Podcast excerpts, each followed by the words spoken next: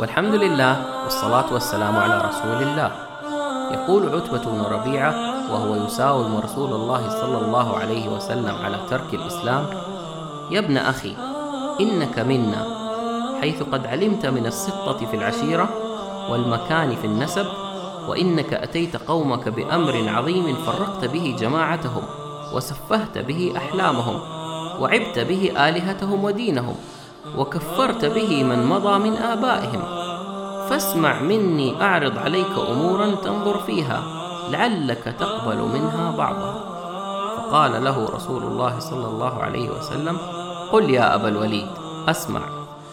قال يا ابن أخي إن كنت إنما تريد بما جئت به من هذا الأمر مالا جمعنا لك من أموالنا حتى تكون أكثرنا مالا.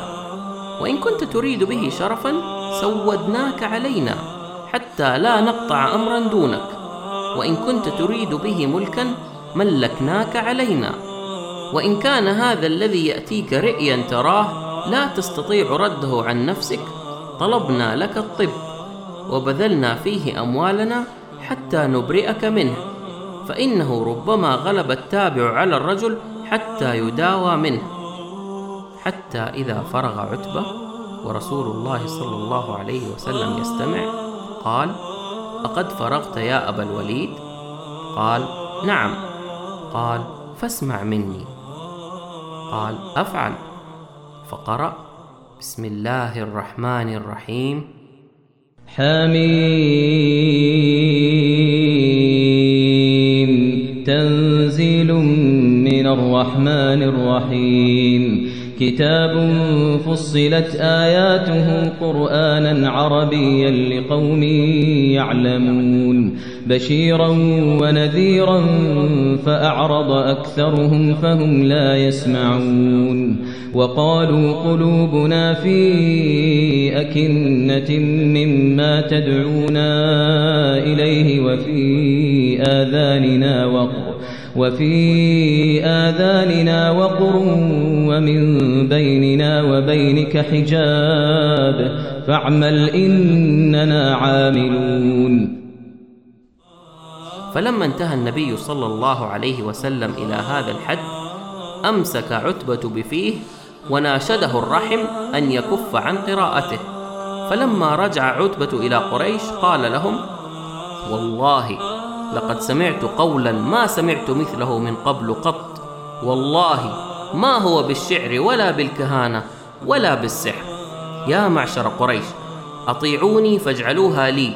خلوا ما بين الرجل وما هو فيه فاعتزلوه.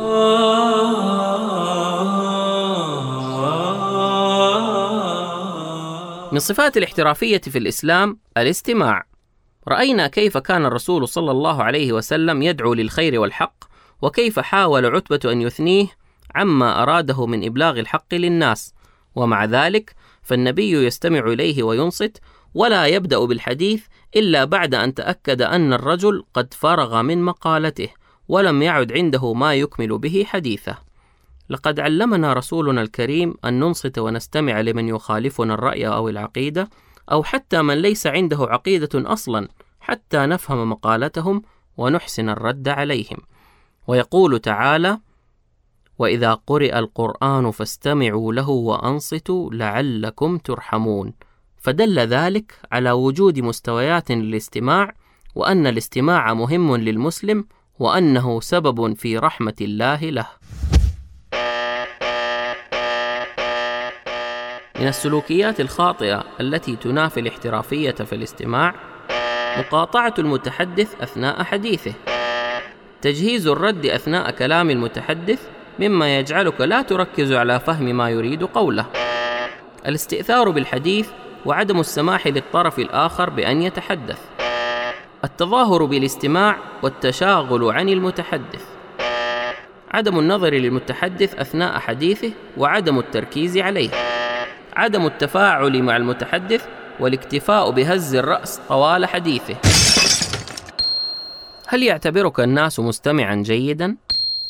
في العادة ما هي نسبة استماعك مقارنة بنسبة حديثك مع أي طرف آخر تقوم بالحوار معه؟ كيف يمكنك رفع نسبة الاستماع وتقليل نسبة الكلام ما الذي تستطيع فعله ابتداء من اليوم لتكون مستمعا أفضل؟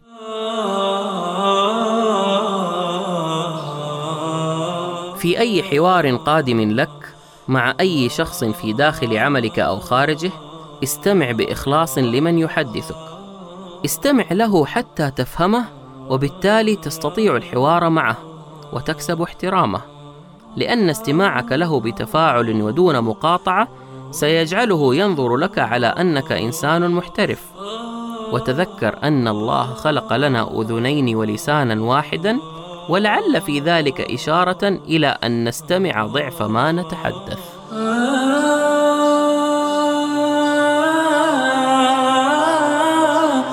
الاحترافية في الإسلام. الاحترافية في الإسلام.